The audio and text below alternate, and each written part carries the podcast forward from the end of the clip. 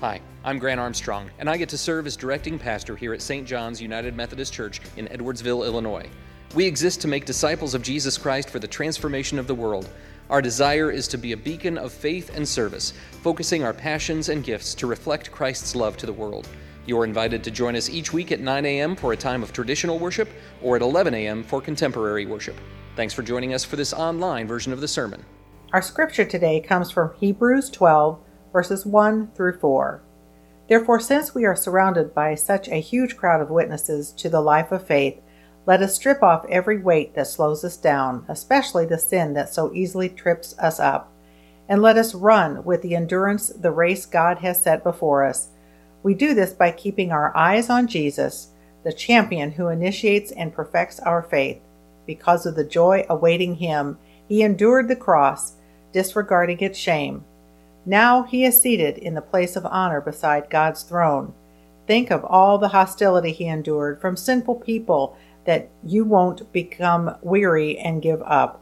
After all, you have not given your lives in your struggle against sin. This is the word of the Lord.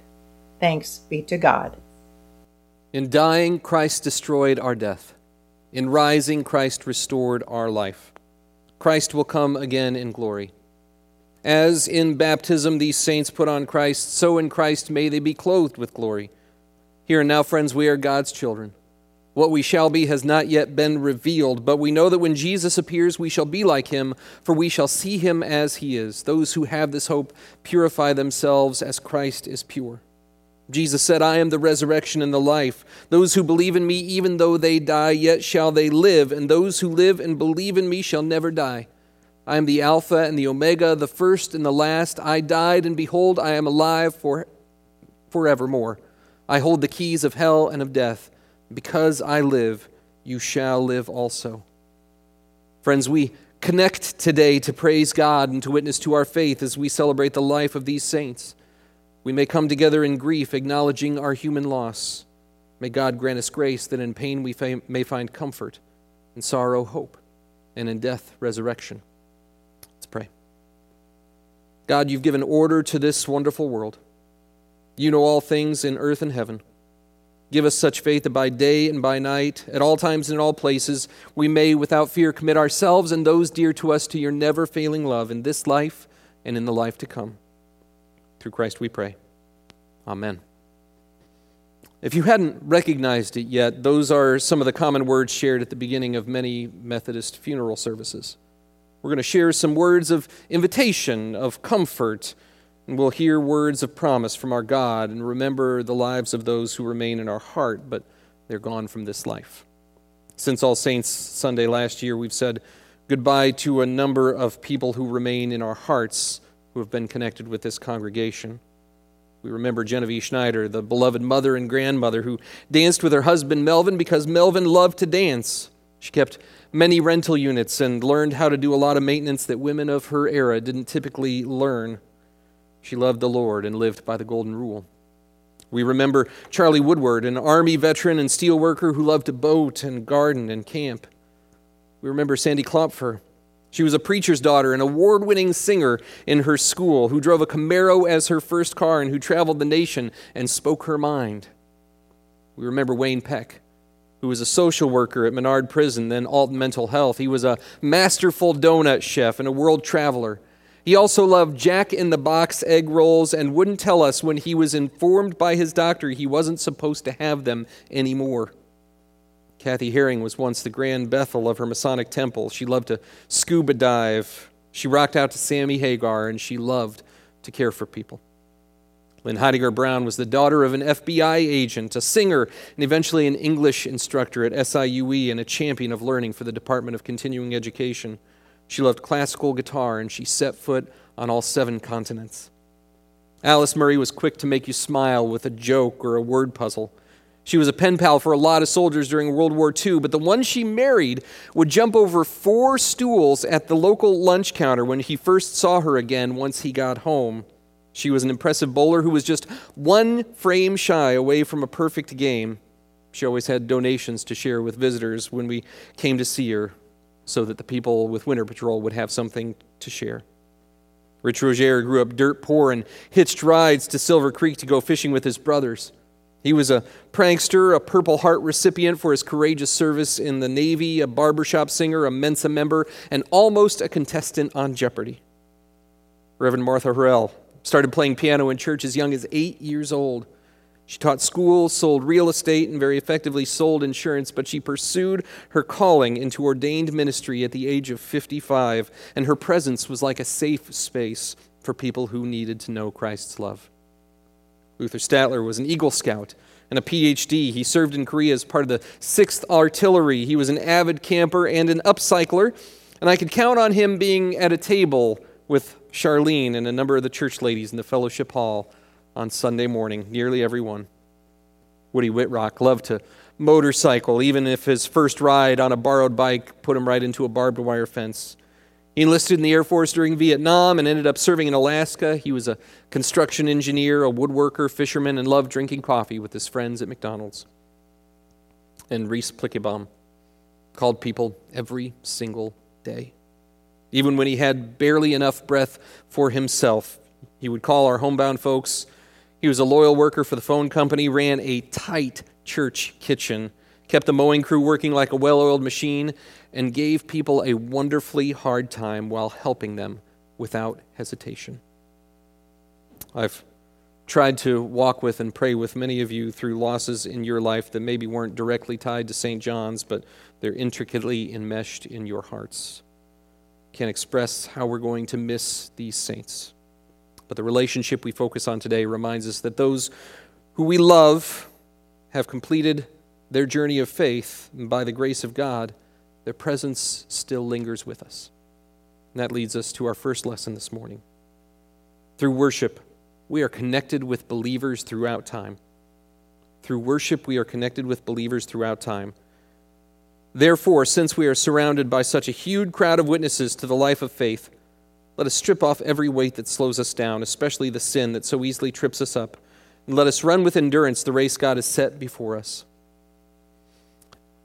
I've had the privilege of being in churches that date back to the third century when Constantine's mother Helena sought out some of the holiest sites that the tradition could identify in the Holy Land and had places of worship built there. The history and the connection with ancient traditions in those places is absolutely palpable. You can see layers of ruins leaving behind stories of conquest and natural disaster piled on top of one another like the rings of a tree marking its age, and each layer of history has a story to tell of those who have gone before. Some lived their lives of praise separated and silent while willingly hidden away from the world. Others lived their lives courageously standing for Christ in the midst of a hostile culture that gladly ushered them to martyrdom. Some eras saw the church languish by neglect and disinterest, where the wind and elements simply overtook a structure until it would be rediscovered by a different generation of Christ followers. The structures of these places of worship leave us clues about the people who met with Jesus there. They leave behind artwork, mosaics, prayers, and poetry that continue to impact how we envision our God and the kingdom of heaven to this day. The fact is, had they not been faithful in passing on this faith, a Christianity that looks very different today than the one they would have known and practiced, if they had not been faithful in passing on this faith, we wouldn't be connected in any way this All Saints Sunday. In pointing us to this cloud of witnesses, the unnamed author of Hebrews reminds us of the litany of flawed but faithful humans who lived for their God and gave evidence of the faithfulness of the Lord of Israel. Their lives became testaments of the power, goodness, and steadfast love of the God made known to us through Jesus Christ. From Abel to Enoch to Noah to Abraham to Sarah to Isaac, Jacob, and Joseph. This list of forebears includes the revered prophet Moses, the prostitute Rahab, those who judged Israel before they were kings.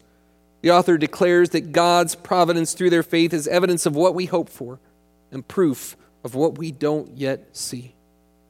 Look at these saints, we're told. They linger with us. We are their legacy. Their presence is seen not only in the memories they leave behind, but in the continued inspiration as the Holy Spirit encourages and bolsters us in faith through their lives and stories. But this same passage also tells us that sin and distractions will try to draw our eyes away from our purpose.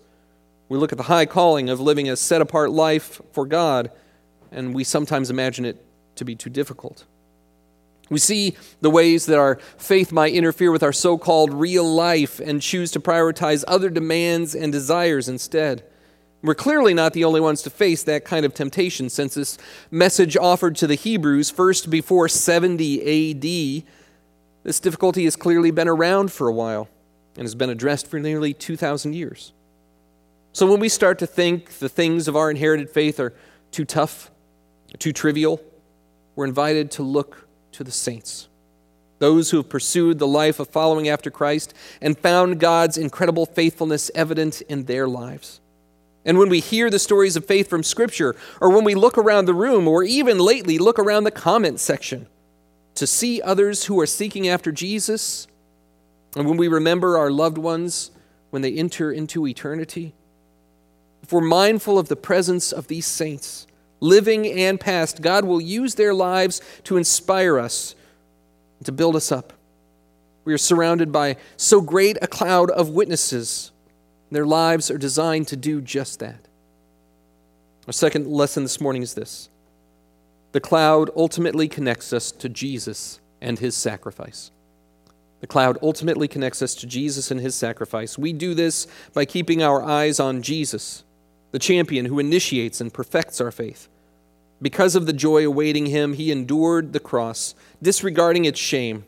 Now he is seated in the place of honor beside God's throne. We don't always do this in the Armstrong household like some families do, but last year, during that week between Christmas and New Year's, we set out a puzzle on a table downstairs. It was a super helpful distraction to serve as a bit of a mental sorbet during that very busy time with the big Christmas build-up and then crash. I'd like to think that it was probably about a 500 piece puzzle, so uh, unfortunately I count like a pastor. I don't know exactly, it could have been 100. Anyhow, it was a variety of scenes from New York City the Brooklyn Bridge, Statue of Liberty, tall buildings, some Broadway dancers, a marquee, fireworks, some iconic sights. Of all of us, I think I'm the one who obsessed over finishing the puzzle most. So I spent a lot of time staring at the big picture on the box of that puzzle, trying to figure out where the pieces might frame the image and how those pieces might group together inside, based solely on their. If I if I tried to guess where things went based on their shapes, the jagged puzzle pieces, I'd probably still be working on that puzzle today, or I'd have to just walk away from it. I needed the image of that finished product to help me know what I was working towards if I was going to make progress. The picture on the box provided me with exactly that guide until the pieces all went together. The picture made from all those confusing pieces eventually looked like the one that was clearly printed on the box. Did you ever think that our life has a picture printed on the box? And that sometimes the puzzle pieces may just look like a bunch of confusing, random, jagged edges because we don't know what that big picture is supposed to look like. We have a hard time trying to figure out what the boundaries are or how to start sort things by patterns because unless we see the goal, those individual parts may not make a whole lot of sense. It's one of the many places in Scripture where that image is revealed to us. The picture on the box of our lives is Jesus Christ, and particularly Jesus Christ crucified. That's different from a lot of what we're sold to make sense of this life, isn't it? I suppose that explained partly by the difference between those who want to make a profit off of you and the one who wants you to experience the greatest depths of love accessible in this life and beyond. The image we're shown by those who want to profit, profit off of us envisions us surrounded by the fanciest things that money can buy and that work, thrift, and inheritance can gain. And there's nothing wrong with having things as long as you hold those things loosely and those things don't hold tightly to you. The only way to know is to imagine what we're unwilling to hand over to God should God ask it of us, and that might be worth a prayerful conversation with the Lord. There are plenty of puzzle pieces that don't fit into that worldly image pieces that look like sadness, people, pieces that look like suffering, pieces that look like dependence upon others, puzzle pieces that look like fight and struggle instead of ease and convenience. And if we're trying to make those pieces fit sensibly into the image of wealth and comfort, we'll find that a lot of them simply don't fit, and that may absolutely confound us. Now, the image we're given by the one who wants us to experience love's greatest riches for now and for eternity, that's the picture of Christ and the ultimate act of sacrificial love. And so when the pieces of the puzzle of our lives look like sorrow, that also looks an awful lot like the pierced brow of Jesus. When we have pieces that look like suffering, it resembles the nail scarred hands and feet. We have puzzle pieces that look like heartbreak in our lives. You can see how that might fit in perfectly with Jesus' spear pierced side. And when we experience love and joy and blessing, we might envision how that fits into the eye of Christ that was picturing us, safeguarded against the sting of sin, shame, and death because of what he endured for us. So we see to where these saints point. We fix our eyes on Jesus. Those believers who have gone before us have lived their faith in this life by the grace of God and their memories direct us to that ultimate goal of being remade into the image of Jesus Christ. Our third lesson this morning is this these witnesses inspire us to persevere in love and holiness. These witnesses inspire us to persevere in love and holiness. Think of all the hostility Jesus endured from sinful people. Then you won't become weary and give up. After all, you have not yet given your lives in your struggle against sin. When I was a very new Christian, I remember when a gentleman in the church named John Ellis passed away. He was always incredibly friendly and cared about people in ways that I didn't always associate with the church of my upbringing. John was successful in business, but he was also one of those guys who did a little bit of everything in the church. He had been on and led nearly every board or committee. He played softball in the church league, and even though he and I were probably on the same not so good skill level, you loved having John on the team because he was a constant cheerleader. That was the first time I can remember the experience of a church feeling a profound sense of loss because of the death of a member. He left holes in some key, some key positions, certainly, but he also left a void in many of our hearts because so many of us associated the warmth of this congregation with his presence. And I remember the Sunday after John's death when it was announced in the church and how it caused a sadness to fall over the congregation.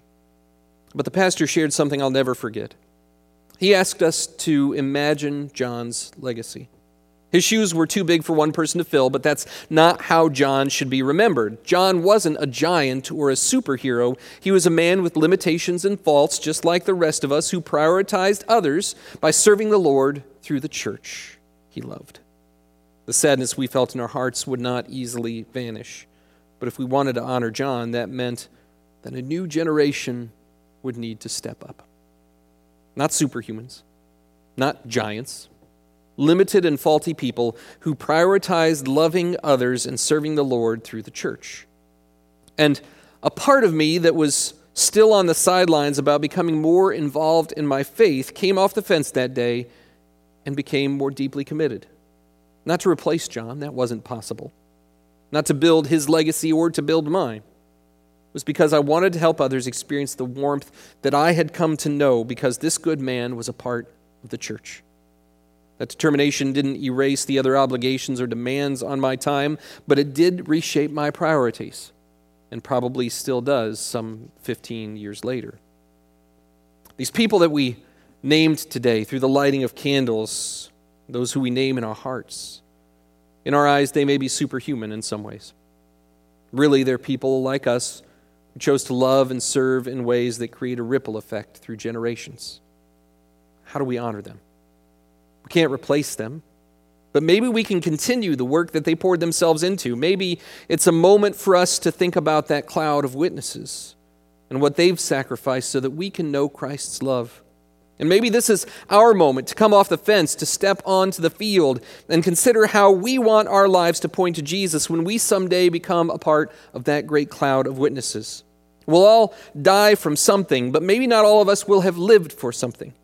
But if we live to point people to the power of Jesus Christ, that power to forgive and restore and transform and encourage and save and love people now and eternally. That puzzle pieces come together so people today and for generations to come will see Jesus Christ and his sacrifice.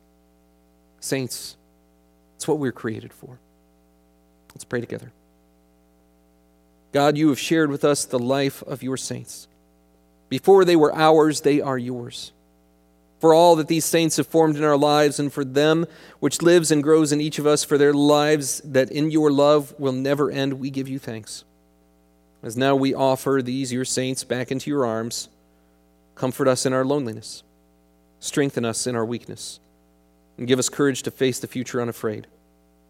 Draw those who remain in this life closer to one another and make us faithful to serve one another. And give us to know that peace and joy which is eternal life through Christ Jesus our Lord. Amen.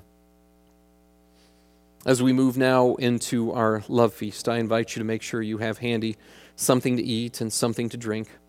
We're going to start with a word of thanks. We'll confess our sin, receive pardon. We'll say something specifically that we're thankful for, and then we'll enter into our closing song.